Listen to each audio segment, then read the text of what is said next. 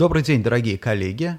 С вами видеоподкаст «Недвижимая экономика». Меня зовут Соколов Денис. Сегодня 10 июня, 11.00. Обычно подкасты выходят по средам, но в связи с э, выставкой Мапи Краша я перенес подкаст, поэтому сегодня на один день позже. Но это не повод для того, чтобы отчаиваться, а наоборот, я подготовил для вас сегодня чуть-чуть больше информации, чем обычно, потому что, да, на один день больше вышло больше новостей. Итак, начнем немножко с макроэкономической статистики. Да? В первую очередь, э, опять же, на прошлой неделе прошел э, Санкт-Петербургский макроэкономический форум. Он ознаменовался несколькими там, знаковыми заявлениями, но в частности на себя обращает внимание э, слова президента о том, что доходы россиян, доходы населения чувствуют себя вполне неплохо, но хотя и продолжают снижаться. Действительно, доходы продолжают снижаться. За 2020 год реальные располагаемые доходы населения в России снизились на 3,5%.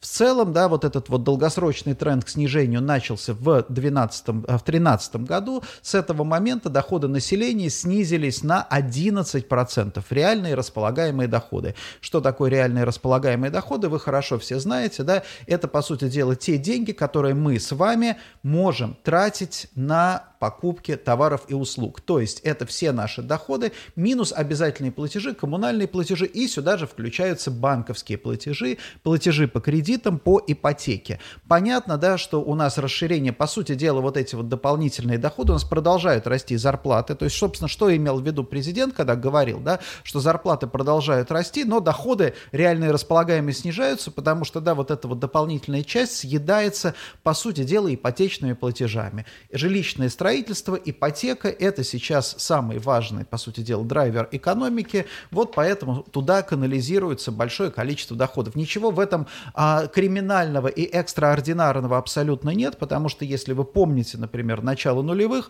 в начале нулевых у нас была экономика потребительская, то есть все дополнительные, то есть любой дополнительный рубль, заработанный а, россиянином, сразу а, российский гражданин нес в магазин, в торговый центр, новому ритейлеру, который выходил выходили в большом количестве на рынок и, а, да, и соответственно, выплачивал, выплачивал это в виде, там, в виде платы за услуги или товары. Сейчас ситуация другая, сейчас приоритет – это жилье, жилищное строительство. Это, по сути дела, просто другая модель экономики. Что здесь важно с вами, для нас с вами? Для нас с вами важно то, что если мы собираемся инвестировать, да, мы должны понимать, что так или иначе потребительский сектор, ритейл будет находиться под давлением. И это хорошо было видно по выставке Мапи Краша, которая проходит вот сегодня последний день, в Крокусе она заканчивается. А, а количество экспонентов меньше, чем в позапрошлом году, в прошлом году ее не было. Сама выставка по себе гораздо компактнее, хотя, собственно, людей было достаточно много, активно все было, очень хорошо. Мне удалось встретиться с большим количеством старых знакомых, а, вот, но вот новых, практически новых игроков, новых знакомств практически мне не удалось завязать, да, потому что, опять же, повторюсь, отрасль, да, отрасль продолжает сжиматься. Отрасль продолжает сжиматься, и, собственно, нам нужно как бы сейчас успех будет у тех, кто умеет расти, умеет, умеет работать в этой сжимающейся отрасли. Вторая важная статистическая цифра, которая а, поступила на прошлой неделе, это инфляция. Инфляция за май, год году в годовом исчислении, то есть май 2021 к маю 2020 года.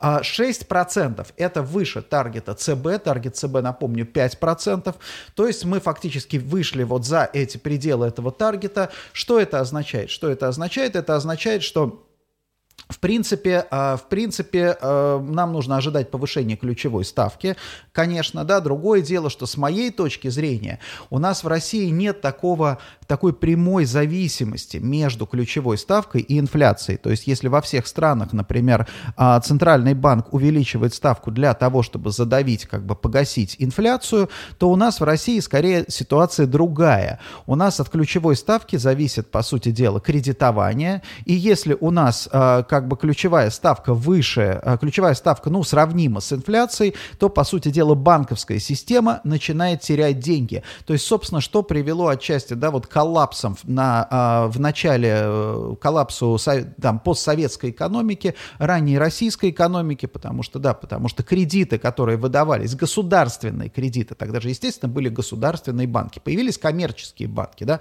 коммерческие банки уже выдавали какие-то коммерческие кредиты под астрономические проценты. Но государственные банки, они продолжали выдавать, они не всем выдавали, собственно, на чем и созданы были основные состояния да, в 90-е годы, они не всем выдавали кредиты, не подо все выдавали кредиты, а они, но они выдавали кредиты под низкий процент, то есть там, допустим, брался кредит под, там, допустим, 5%, при инфляции 40%, то есть, в принципе, через там год ты мог вообще уже отдавал только, считай, половину кредита. Откуда, кстати, и появилась вот эта вот старая, да, до сих пор сейчас а, люди а, рассказывают друг другу, ой, банк мне не возвращает деньги, которые я ошибочно внес в банкомат, потому что он их крутит. Вот это вот кручение денег, крутить деньги, вот эта концепция, она на самом деле из 90-х а, годов, да, потому что что происходило? Ты берешь кредит, вообще где-то ты взял там деньги, на эти деньги, по сути дела, ты купил доллары, это называлось крутить. Когда тебе нужно возвращать рубли, ты продавал доллары в два раза дороже, да, половину денег отдавал, допустим, кредитору, вот, и сам остался. Вот это на самом деле и до сих пор, а вот это и называлось крутить деньги. Это там нам, нам сейчас кажется, что это были какие-то сложные схематозы. Нет. Поэтому как раз в 90-е годы, если у тебя была возможность получить кредит под гарантией государства, любой какой-то кредит, они тогда были, вот большие кредиты, они все были льготные, да, собственно, идея заключалась в том, что ты приходишь, например, да, в Минфин и говоришь, а у меня вот такая вот прекрасная идея. Я, например, буду, ну, скажем так, закупать компьютеры в, там, допустим, в Америке. Да, дайте мне, пожалуйста, денег на это дело, потому что России там нужны компьютеры, я закуплю эти компьютеры, тебе дают, собственно, какую-то сумму денег, да, э, там, в рублях под какой-то процент, там, типа 12-13 процентов, да, ты, опять же, быстро на эти рубли покупаешь доллары, на эти доллары, там, покупаешь компьютеры, на компьютерах ты зарабатываешь, может быть, там на перепродаже, ну, условно говоря, там 15, 20, 30 процентов, а на валютном курсе ты зарабатываешь два конца. Соответственно, пострадавший кто? Пострадавшая банковская система, да, та самая вот зачаток банковской системы. Собственно, вот что привело к дефолту, да, если мы там думаем, что к дефолту привели реформы, нет. На самом деле к дефолту привела неспособность банковской системы оперативно выдавать деньги по рыночным ставкам, отсутствие рыночных ставок и большое количество механизмов, собственно, вот эти чече, так называемые чеченские авизо из тех времен. Я тут углубился в этот, э, что называется, в экскурс. Почему, да, почему я углубился? Потому что сейчас мы при, подходим к некоему подобному риску. Да, когда мы, с одной стороны, с вами говорим, что инфляция у нас будет расти, кто-то у нас там э, начинает говорить, нет, инфляция даже 6% заниженная, реальная инфляция 20%, посмотрите на картофель, на яйца там и так далее. Мы все-таки давайте будем оперировать нашими офици... ну, как бы классическими цифрами, да, но теперь представим себе на секундочку, что инфляция у нас выходит, там, допустим, за рамки там 10%, 11% она становится, да, это было у нас в России много лет, мы умеем с этим жить, да, но на тот момент, вот когда мы жили с такой инфляцией, у нас не было кредитов ипотечных, выданных на 20 лет под 7-8% да, вот этих самых льготных кредитов. Вы понимаете, что да, на 20-летнем горизонте, то есть какой, да, какие колоссальные потери начинает нести банковская система из-за вот этого вот расхождения, да, из-за девальвации, из-за потери, потери стоимости денег. Да, естественно, домохозяйства, домохозяйства выигрывают. И отчасти э, вот мы, там многие как-то смеются, там говорят, вот, там люди там кинулись бездумно покупать, там, допустим, жилье, потому что их поманили ипотекой ипотекой. То есть здесь интересен такой нюанс, да, что действительно многие люди кинулись покупать жилье, а, поведшись на льготную ипотеку, потому что им кажется, что это что-то вроде квартиры, выданной государством. Все мечтают о квартире, которую выдало государство. Это замечательно совершенно, да. Но а, и как бы когда тебе государство говорит, я субсидирую ипотеку, в какой-то степени это, да, это вот некая такая государственная поддержка, и ты в глубине души думаешь, если что-то пойдет не так, если вдруг американцы отключат нас там от всего и там все будет совсем плохо, то государство придет нам на помощь, как государство приходит на помощь там, допустим, Ротенбергу, который пострадал из-за санкций, да, собственно, у нас есть закон, который позволяет компенсировать из бюджета все потери от там западных санкций для крупных компаний. Ну, соответственно, понятно, что людям этого никто не обещал, и людям никто это не даст, да, но тем не менее это вот такая вот в глубине души, такая мысль в любом случае у человека, у человека есть. Но с другой стороны, здесь получается, здесь люди демонстрируют абсолютно рациональное экономическое поведение, да, потому что в условиях разгоняющейся инфляции действительно брать кредит, то есть превращать, допустим, там, а, не держать активы в рублях, которые дешевеют, а если раньше люди покупали, старались захеджироваться от инфляции каким образом, купив плазменный телевизор, там какую-нибудь там, да, экран, машину, еще что-то, то сейчас квартиру, то есть сейчас ты плечо увеличиваешь, то есть ты берешь кредит, и тогда уже Сбербанк будет разбираться со своими там Данями Милохинами и прочими блогерами, экосистемами, как, как сделать так, как выбраться из вот этой вот ситуации, когда у тебя, по сути дела, фиксированная ипотечная ставка не позволяет, да, не позволяет обслуживать, ну, по сути дела, обслуживать этот кредит, да, ты теряешь на этом деньги. Это уже не твоя проблема. Поэтому здесь очень важно нам сейчас следить, Поэтому у нас получается другая история. У нас сейчас правительство не настолько, наверное, обеспокоено инфляцией и удорожанием жизни для людей, сколько обеспокоено, я думаю, что обеспокоено как раз устойчивостью банковской системы из-за этой инфляции. Опять же, напомним, да, напомним, на что направлены все инициативы нашего правительства. Это контроль, ужесточение, это усиление контроля за, а, допустим, за экономической деятельностью граждан. Для чего это? Да, многие там горячие горячие головы говорят, что «О, это для того, чтобы с нас там сдирать налоги». Я думаю, что во многом здесь цель другая, глобальная цель другая. Это цель адресная поддержка именно самых стрессовых слоев населения, самых депрессивных слоев населения. Потому что вот в 2020 году, когда нужно было поддерживать население, всем родителям, да, всем семьям выдали два раза по 10 тысяч рублей. Понятно, что вне зависимости от доходов. Понятно, что, допустим, да, сидит Минфин или сидит наш президент Владимир Владимирович Путин и думает, и у него сердце обливается кровью. Почему я, там, мы выплачиваем от сердца, отрываем от нашего госбюджета деньги и выплачиваем всем, даже тем, кому не нужно только для того, чтобы поддержать малоимущих. То есть вот это администрирование адресных субсидий получается такое очень дорогое. А если, например, да, а, вот этот вот механизм, что называется искусственный интеллект, система искусственного интеллекта будет сразу тебе выдергивать, например, да, сразу ты нажал кнопку, там, Мишустин нажал кнопку, ему показали список, например, один миллион самых бедных людей, самых бедных домохозяев. Хоп-хоп-хоп-хоп, он нажал вторую кнопку, и им сразу по три тысячи, да, там, перевели, например. Значит, раз, и из этого списка после перевода, например, сразу там полмиллиона выскочило из бедности, да. Он говорит, о, отлично, значит, этих, этим перестаем поддерживать, оставляем, э, допустим, продолжаем, а, а оставшимся еще по три тысячи и так далее. То есть, на самом деле, я думаю, что цель вот как бы патерналистского государства, она именно в этом. Она именно там патерналист капиталистского как бы разви, с развитой э, системой контроля. Именно в том, чтобы удерживать, то есть бороться с неравенством, да, бороться с неравенством за счет адресной поддержки наиболее малоимущих. Сейчас вопросами неравенства озабочены, собственно, все, и в том числе на Западе, но а, тут а, разный подход, да, если там, допустим, а, как бы неравенство рассматривается на Западе как некая системная проблема, которая препятствует экономическому росту, в России, в принципе, неравенство рассматривается как наоборот, до сих пор, да, в таком как бы в, да, в дарвинистском смысле неравенство рассматривается как стимул экономического роста. Единственное, что надо поддерживать поддерживать, там, допустим, помогать тем, кто совсем выпал из этой, как бы, из, из этой гонки.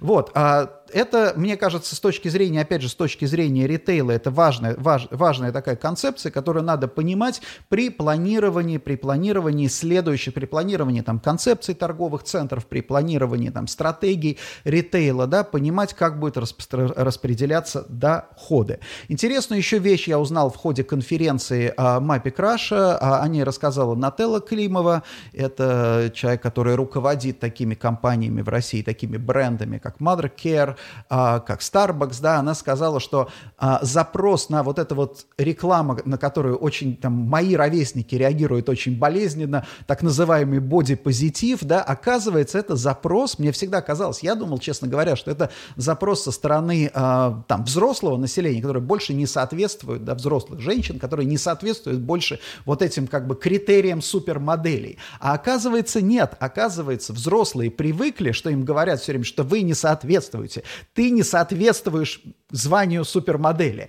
А вот молодые, поздние миллениалы, зумеры, они как раз, они очень болезненно относятся к тому, что их пытаются где-то постричь под одну гребенку. И вот этот вот бодипозитив и реклама, концепция бодипозитива, это запрос именно со стороны самого молодого поколения. Поэтому бумеры, когда вы начинаете, вас начинает бомбить от того, что там какие-то да, вы увидели рекламу Oversize Model, да, вот, помните о том, что, помните, помните, помните о том, что, начиная возмущаться по этому поводу, вы проявляете себя как устаревший, а, пожилой человек, что молодежь смотрит на это совершенно по-другому. Мне кажется, это достаточно тоже забавная, забавная история. Кстати, Вячеслав Холопов, э, коммерческий директор Raven Russia, это компания, которая строит склады, он говорит, что в бодипозитиве есть еще одна, одно преимущество для отрасли. Бодипозитив в одежде требует большего количества а, размерных линеек, да, ассортимента. А чем больше у тебя SKU, Storage Keeping Units, те единиц хранения, да, тем, соответственно, тебе больше складов нужно.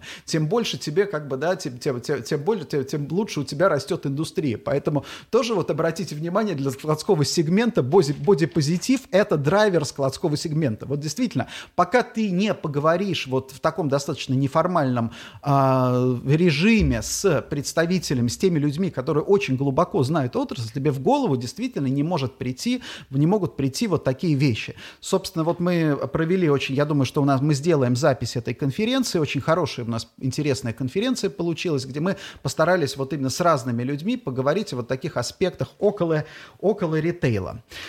Еще я хотел о чем поговорить. Актуальная сейчас тема продолжается для бизнеса. Это гибридность, гибридные пространства, гибридные офисы, гибридная работа. Вчера состоялось, а, вчера состоялось, а, состоялся хороший вебинар, который проводила компания McKinsey под названием Getting Hybrid Work Right. Как сделать так, чтобы гибридная работа была, а, на, как бы, была организована хорошо. Интересно то, что в рамках вот этой вот, в рамках этой конференции прозвучали те же тезисы, о которых я уже давно говорю, что многие по умолчанию считают, что гибридная работа это будет лучшее, да, лучшее, она впитает в себя лучшее из удаленки, лучшее и лучшее из э, офисной работы. Но на самом деле во многих случаях, э, во многих случаях все наоборот, эта гибридная работа впитывает из себя все худшее, что есть на удаленке, и худшее, что есть в офисной работе. И основная проблема сейчас в том, что компании не могут на самом деле четко артикулировать правила гибридной работы. Правила это не как бы бы, да, это и этикет, и это стандарты, это требования, например, да, потому что есть, да, даже, как я уже говорил, элементарная, да, элементарная вещь, что у тебя personal first или remote first, да, то есть у тебя, когда возникает конфликт, например, да, там, э, ну, не то, что интересно, временной конфликт, когда одновременно тебе звонит человек по там, допустим, Teams, и ты в это время в офисе с кем-то разговариваешь, что ты должен сделать, как ты должен поступить, кого ты должен поставить, что называется, на холд, да, потому что тот человек, который тебе звонит в Teams, он, может быть, сидел два часа, ждал, когда у тебя, наконец, появится зелененький этот самый, что ты свободен, да, вот, и он, наконец, до тебя дозвонил, сделал все правильно, но тут ты его перебрасываешь на холд, несмотря на то, что у тебя зелененькая, там, зелененькая лампочка, зелененький огонек, как в такси говорит, да, вот, это, на самом деле, это может вызывать у людей фрустрацию я, например, лично, да, столкнулся с тем, что даже в нашей компании, ну вот э, не со своим отделом, но вот у меня есть там, допустим, сотрудники, когда мы, ну, коллеги, с которыми мы общались достаточно плотно в, э, там, в режиме, когда мы работали из офиса, и которых я не видел, я с ними ни разу не говорил, наверное, последние 7-8 месяцев, да, ни в офисе, ни так получилось, что когда у меня возникали там какие-то небольшие вопросы, мне не удавалось дозвониться там в, через Teams, да, ну и, собственно, я как бы как, как бы, знаете, как привычка, да, то есть если ты с этим человеком не можешь решить вопрос, ты ищешь человека, с которым ты можешь решить вопрос, и, соответственно, вот этот человек постепенно у тебя куда-то уходит, уходит совсем далеко на периферию, я осознал, что у меня достаточно много оказалось людей, да, которые ушли вот на, что называется, на периферию а, повседневной работы, и это такая вот для наших всех компаний будет большая задача. Но еще есть одна интересная, один интересный момент в плане гибкости, потому что вы знаете, как вот в математике практике нам надо всегда проверять все на граничные условия. Вот сейчас мы говорим гибкость, гибкость, у тебя появляется больше времени, тебе не надо ездить на работу. Но у нас в СССР, между прочим, да, кто еще помнит, в 1983 году у нас был проведен эксперимент по антигибкости. Через два года СССР приказал долго жить, между прочим. Это тоже неспроста было. Это товарищ Андропов, который был, возглавлял КГБ, потом он стал генеральным секретарем. Это такой вот а, в советские времена был аналог президента, да, человек, а, верховный, верховный руководитель. Он стал генеральным секретарем коммунистической партии, и, соответственно, у него был каждый генеральный секретарь, который приходил а, к власти, он приходил со своей какой-то идеей, сверхидеей, да, сейчас бы сказали, что это психическое отклонение, но тогда это называлось стратегическое направление, стратегическое политические инициативы. Вот. А он, Андропов пришел со сверхидеей, что все беды Советского Союза, ну как, как КГБшник рассуждает, все беды от Советского Союза от того, что люди плохо работают. Людишки плохо работают, соответственно, в ГУЛАГе они работали хорошо, но, к сожалению, ГУЛАГ сейчас не время всюду устраивать, и поэтому он, значит, а, озаботился и озаботил все службы тем, чтобы следили за тем, чтобы люди, по крайней мере, находились на работе. И вот, а, да, тогда в течение, там, в течение там, года на улицах проходили облавы. То есть, представьте себе, там, допустим, в дневной сеанс в кинотеатре включается свет, заходят люди в костюмах и начинают проверять. Говорят, а ты что это в кино сидишь, да? И ты ему начинаешь объяснять, я школьник. Он говорит, ну ладно, школьник, у тебя уроки точно закончены? Ну ладно, свободен школьник. А вот ты что сидишь? А я командировочный, там, допустим, я приехал в Москву там из какого-то, из региона, встретил, там работу сделал и теперь пошел. Он говорит, нет, подожди, ты, если ты командировочный, ты должен, соответственно, работать, а не в кино сидеть. Такие же облавы были в магазинах, и пришло это... А теперь представьте себе, да, представьте себе бедную инфраструктуру, торговую инфраструктуру в, в Москве, например, да, вот в, в, Москве, в Москве, в которой и так очень мало магазинов. И если раньше там, допустим, люди выбегали там в обеденный перерыв или, например, еще что, что практиковали, а, допустим, в центре, а, собирались, например, там все, давай ты, ты, Маш, давай, беги в магазин, смотри, значит, и ей давали заказок, чего купить, да, ей давали деньги, она быстренько выбегала, значит, и обратно забегала. Теперь никакая Маша не, не рисковала бежать, поэтому там, допустим, да, в 6 вечера заканчивался рабочий день, открывались двери контор, конторские выходили и шли, вставали сразу, они выходили из своих контор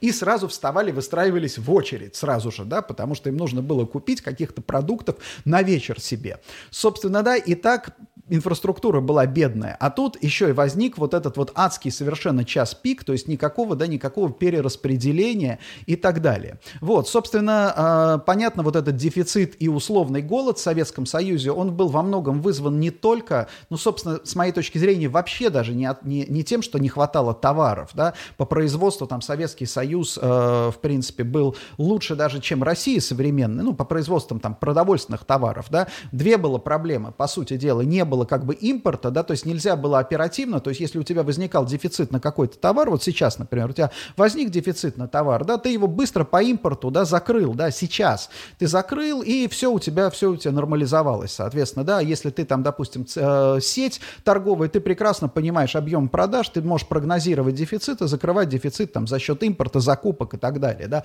прогнозировать. Тогда ситуация была другая. Если у тебя возник дефицит масла, например, да, то нужно, значит, что принималось? ЦК принимал принимала решение, давайте построим еще несколько, допустим, заводов, молокозаводов в России, в Советском Союзе. Начинают строиться молокозаводы, а дефицит-то никуда не девается, да.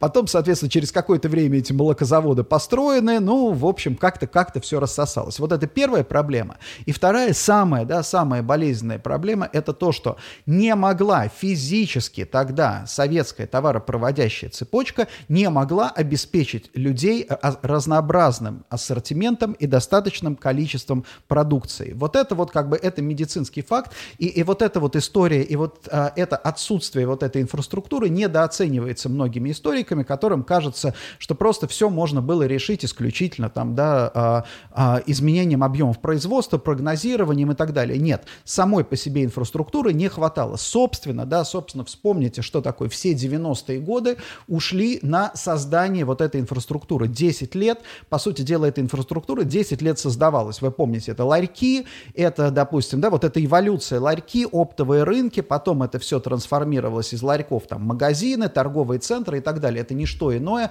как создание вот этой торговой инфраструктуры и товаропроводящей цепочки. Вот, это на самом деле была, был эксперимент по антигибкости. Что же теперь, а вот теперь это позволит нам, вот этот гипотетический мыслительный экскурс прошлое, позволит нам представить себе, что же может, как, как может повлиять на нас увеличение гибкости в работе. А вот здесь как раз для нас с вами подстерегают хорошие новости, потому что, да, потому что самая большая проблема современных городов, вообще там человечества, это цикличность. То, что все люди, например, спят ночью, да, и работают днем. Соответственно, в чем здесь проблема? Проблема в том, что у тебя, да, тебе нужно, допустим, там те же самые кинотеатры, в кино хочется ходить примерно в одно и то же время, вечером после работы или в выходные, да, никто не пойдет ночью, никто не пойдет идет утром, да, потому что люди, у людей так организована жизнь. Так вот, из-за этого получается, из-за этого получается высокая неэффективность на самом деле городских пространств в том числе. То есть общественные пространства, они должны принять достаточное количество людей в пиковое время – и остаются в пиковое время, они абсолютно пустые. Это проблема, например, тех же самых, там, допустим, офисных там, кластеров. Там то же самое, допустим, возьмем Павелецкую, например, да, Павелецкая, которая вымирает, по сути дела, в выходные дни, потому что, да, потому что людей нету, люди не приходят на работу, естественно, в выходные дни вся торговля простаивает. Что такое простаивает торговля? Это два дня, два дня из семи, это 30%, по сути дела, 30, нужно держать 30% избыточные там, мощности в этой потому что два дня они простаивают. Так теперь гипотетически давайте задумаемся о том, что если вот эта вот гибридность правильная, да, правильная гибридность и гибкость войдет в нашу жизнь, это позволит нам на самом деле очень сильно сгладить, да, сгладить вот эти пиковые колебания. И не только в плане транспорта. Мы знаем о, том, что, о том, что, например, там, условно говоря, там спортзалы, бассейны, да, билеты там вне сезона, что называется, вне пиковое время стоят, могут стоить там в 2-3 раза дешевле. Да. В кино та же самая история история. То есть это дополнительные возможности да, для оптимизации своих расходов. И вот для каждого домохозяйства, когда домохозяйство рассматривает вопрос, там, допустим, там, гибридной работы, да, потому что вот McKinsey, например, сказали, что по их опросам достаточно ощутимое количество сотрудников в разных компаниях утверждает, что если нас всех заставят вернуться в офис снова, мы уволимся и будем искать работу, которая позволит работать удаленно. Да? Но здесь надо понимать, что да, что как бы вот эта гибридная работа, это скорее всего будет так или иначе потери в эффективности работы, да, так, так или иначе. Так или иначе, наверное, это будет на некоторые потери там, в росте доходов и так далее. Но за счет оптимизации, да, за счет оптимизации своих других активностей, это позволит тебе повысить в итоге качество жизни. То есть вот это качество жизни, когда мы рассматриваем гибкость как способ повышения качества жизни, это не просто то, что нам не надо тратить каждый день час там на дорогу. Нет, час на дорогу это тоже может быть неплохо. Это на самом деле гораздо гораздо более, наверное, должно, должно быть гораздо более широкое понятие. Ты с большим удовольствием, например, проводишь время. Ты гуляешь тогда, когда если тебе не хочется там в толпе быть, ты гуляешь тогда, когда нету людей. Ты можешь позволить себе сходить, например, на те мероприятия, на которые раньше ты не мог пойти. Для бизнеса, например, да, для бизнеса это тоже, в общем-то, интересная история, потому что они могут, допустим, бизнес, там, сервисный бизнес, это какие-нибудь, там, я не знаю, там, клубы, например, да, что еще там, какие-то лектории, там, образовательные образовательные, они могут уйти от своего вот этого, да, своего типового э, расписания, когда, э, естественно, они вынуждены проводить мероприятия после 8 часов вечера, чтобы все уже как бы работающие освободились, они могут использовать там помещение более насыщенно, более плотно, более эффективно и так далее. Это, мне кажется, для города, для городской жизни, это огромный ресурс, огромный резерв экономии ресурсов. Вот если мы представим себе, да, это может быть до 30, наверное, процентов экономии ресурсов ресурсов, да, это и даже не говоря о, там, допустим, транспортной системе. Поэтому вот если, например, там, а, опять же, антропологам, экономистам городским и градостроителям в том числе задуматься и действительно сейчас выйти с какой-нибудь, ну вот, может быть, я не знаю, может, московские власти обратятся к а, той же самой компании McKinsey для того, чтобы, да, для того, чтобы разработать стратегию гибридной работы с точки зрения, да, с точки зрения повышения качества жизни и увеличения эффективности использования городских людских ресурсов. Вот мне кажется, это достаточно большая история. То есть вот представьте себе, мы понятно, мы в России сейчас смотрим на все наши прогнозы, ничего хорошего наши прогнозы не предвещают. У нас не будут расти, не будет расти экономика, не будут расти доходы, но при этом, как каждый управляющий бизнесом хорошо знает, что у тебя не растет top line, значит, надо сжимать bottom line, да, то есть расходы. Соответственно, если тебе удастся, там, допустим, перераспределить, оптимизировать 30% твоих расходов, условно говоря, да, то это, в общем, реально может стать хорошим подспорьем в повышении там, качества городской жизни.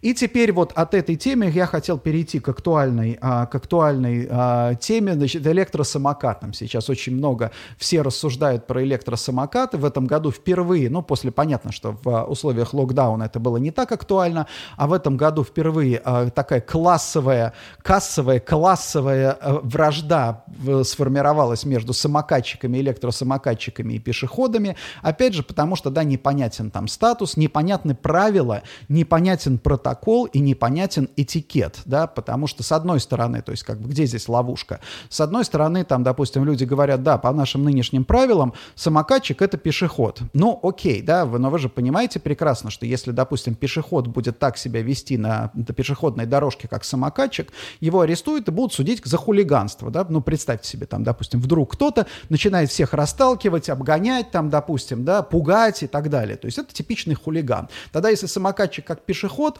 его будут судить, да его, по идее, должны судить за хулиганство, да, но, и, но тогда там за хулиганство, на самом деле, сроки больше. Это не штраф, это уже уголовное, да, это хулиганство, это уголовное преступление. Поэтому на месте самокатчиков я бы так, в общем-то, не упирал на то, что они пешеходы, да. Если самокат это все-таки транспортное средство, оно должно подчиняться правилам. Здесь вот с моей точки зрения есть несколько э, таких, может быть, не очень приятных аспектов, да. Первый аспект это то, что, к сожалению, да, у нас э, в России у нас есть какая-то, несмотря на, в общем-то, общую деградацию как бы вот этой государственной, там, правовой, там, системы регулирования всего, да, все равно есть какая-то вера, что давайте мы какое-то напишем такое фантастическое правило, которое само все решит. На самом деле нет, само все не решит, потому что, да, потому что есть как бы есть еще этикет, есть неписанные правила, и вот мне кажется, что здесь как раз была бы неплохая почва именно для вопроса этикета, да, выработки какой, как, какого-то такого компромиссного этикета, а не там для написания правил, потому что вопрос здесь в том, что, ну да, допустим, самокатчики мешают, да, самокатчики мешают э,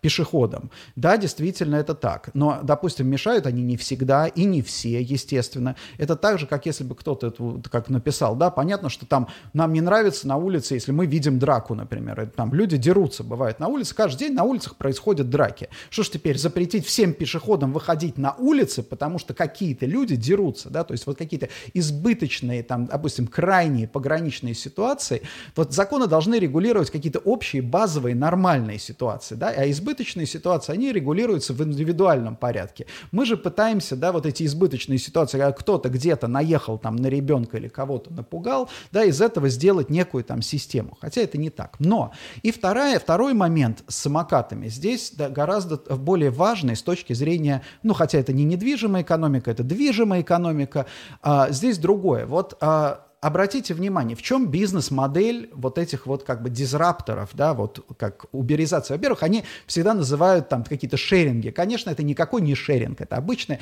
вы понимаете, да, это обычная система проката, да, но ее надо, естественно, назвать там каким-то шерингом. Почему вдруг неожиданно эта система должна там, почему ты, ты, ты на этом заработаешь? Не из-за технологии. Технология тебе в данном случае позволяет бесплатно эксплуатировать инфраструктуру, которая была создана для других целей. Вот в чем на самом деле очень много городских вот этих вот городских инноваций заключается, да, то есть у тебя есть инфраструктура, которая была создана, да, создана для пешеходов.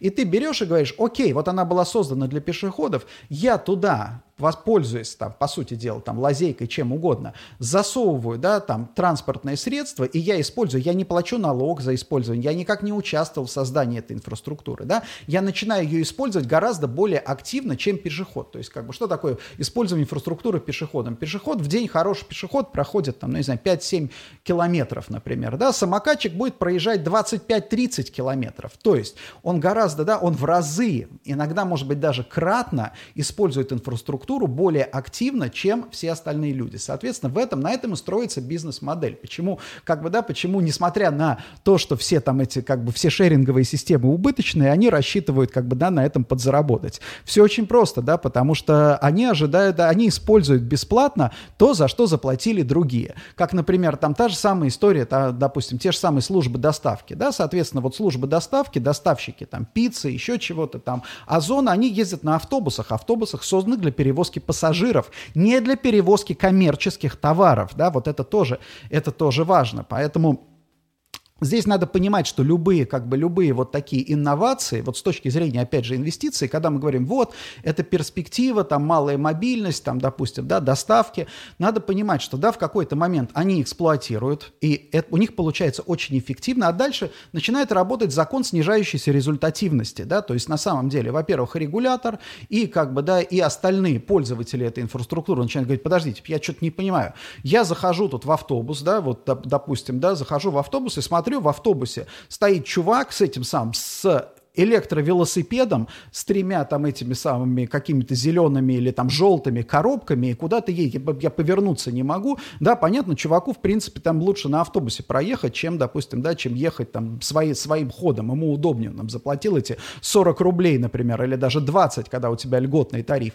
и доехал, но, извините, это ведь не для тебя делали эти 20 рублей, да, это не для того, чтобы развозить коммерческие грузы, да, а, вот, э, это не для того, чтобы на этом зарабатывалось, поэтому Поэтому ради, рано или поздно начинается такой вот пушбэк, и я не здесь в данном случае не хочу говорить о, допустим, да, о там, там справедливости, не, не, не в этом дело, да, это те самые риски, которые нам нужно обязательно рассматривать, когда кто-то говорит, например, сейчас у нас там 12% онлайн-ритейл э, и за счет доставки, а потом у нас он будет там 50-70%. Так вот вы поймите, что когда у вас будет доставка, например, там, допустим, 30-40% от общего торгового оборота, что, да, во-первых, у вас доставщиков начнут грабить, да, во-вторых, у вас начнут их штрафовать, их обложат каким-то регулированием, лицензированием и так далее, да, есть вот этот вот предел, выше которого вот нельзя пройти, да, нельзя пройти ниже радаров, придется создавать какую-то альтернативную инфраструктуру. Вот это обязательно очень важно, важно учитывать в своем планировании. И напоследок, да, я хотел еще поговорить сегодня о двух новостях, которые пришли сегодня буквально с утра с, а, в рассылке The Bell. Первое – это то, что рост благосостояния России обогнал среднемировой за счет сверхбогатых россиян.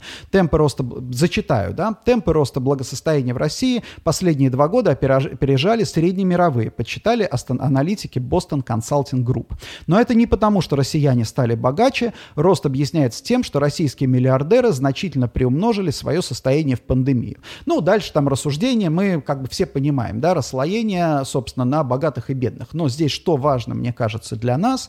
Важно понимать, что у нас в России, вот мы всегда представляли себе как бы богатых и бедных э, как две такие категории. Но вот, допустим, богатые это либо какие-то топ-менеджеры корпораций, либо какие-то там, допустим, да, коррупционеры адские, да, но это все равно люди, у которых есть приток наличности, кэш, да, cash flow, cash flow, который к ним течет. У нас в России просто вот ментально, да, мы не понимаем, у нас не было класса рантье, у нас не было тех людей, которые, по сути дела, да, пользуются, у них наследный капитал, да, там, допустим, унаследованный, там, созданный и так далее, да. Вот я думаю, что у нас как раз вот сейчас очень неплохо себя чувствует, у нас Понимаете, в чем дело? У нас 21 век, но, в принципе, как бы экономика у нас как в 19 веке отчасти, да, то есть у нас, условно говоря, капитал зарабатывает больше, чем труд, например, да, то есть, да, допустим, условно говоря, если вы дадите кредит, например, малому бизнесу, вы кредит этот дадите под 25%, вы будете получать 25%, скорее всего, да, а, от а, вложенных средств, а, допустим, сам тот человек, который владелец этого бизнеса, его прибыль будет там в районе 10%, да, то есть капитал зарабатывает больше. Это вот, конечно, не очень хорошая диспропорция, но это неизбежно, и здесь надо, ну, в нашем случае, по крайней мере, неизбежно, и здесь надо понимать, понимать, опять же, с точки зрения, там, допустим, ритейла, построения бизнеса, то, что у нас сформировался уже сейчас этот класс рантье, мы не знаем, да, мы не понимаем его портрета, да, мы даже не понимаем, потому что у нас об этом классе никто не, как бы, не написано, ни книг, да, там, допустим, я не знаю, телевизор не смотрю, но там, думаю, что тоже в телевизоре в основном, что там, проститутки, бандиты, да, эти самые, да менты, по большому счету, да, вот, а, и бизнесмены, да, вот именно рантье как таковые, а это, мне кажется, для городов, допустим, и в Москве, и в Питере, и в других крупных городах. Рантье, рантье это достаточно мощный, мощный класс, да, людей, которые, да, которые, ну, и у них психология потребления несколько, несколько, опять же, иная.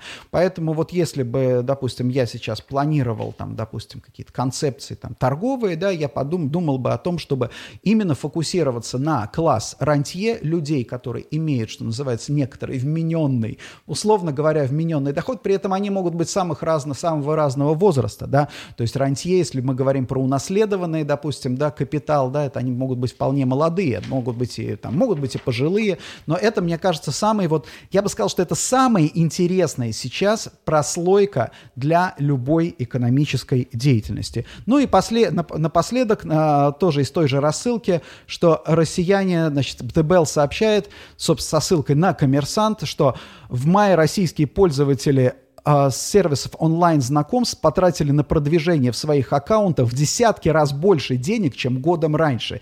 В десятки раз, вы представляете себе?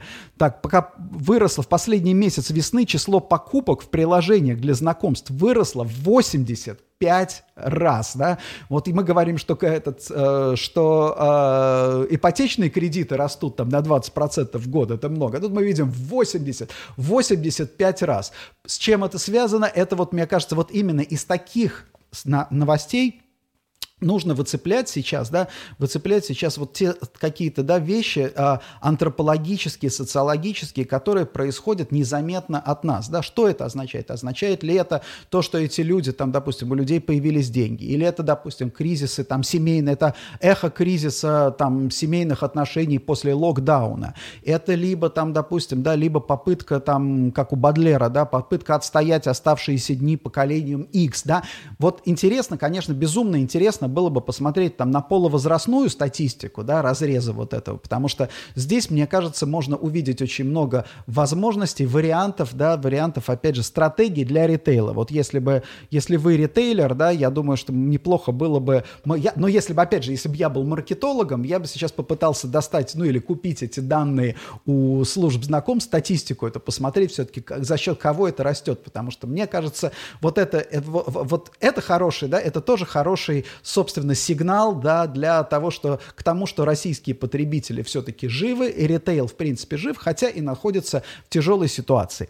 А, с вами был а, видеоподкаст «Недвижимая экономика». А, этот видеоподкаст транслируется в реальном времени на странице в Фейсбуке под названием «Недвижимая экономика». Он транслируется на моей странице тоже в Фейсбуке «Соколов Денис». Он также, выкладываю я его в YouTube, в, в канал «Недвижимая экономика», экономика, и также он доступен во всех агрегаторах подкастов. Набирайте, пожалуйста, «Недвижимая экономика», подписывайтесь. Опять же, я считаю, что подкасты – это самый удобный формат для того, чтобы воспринимать информацию. Более того, опять же, в связи, а, в связи с тем, что так или иначе нас ждут, наверное, какие-то ограничения там, интернета и а, свободы самовыражений, я думаю, что подкасты останутся одной из немногих, в общем-то, таких вот платформ, зон а, относительной, скажем так, относительного свободного изъяснения. На этом я с вами прощаюсь. С вами был Денис Соколов. В следующий раз мы с вами увидимся через неделю. Следите за э, оповещениями. До свидания.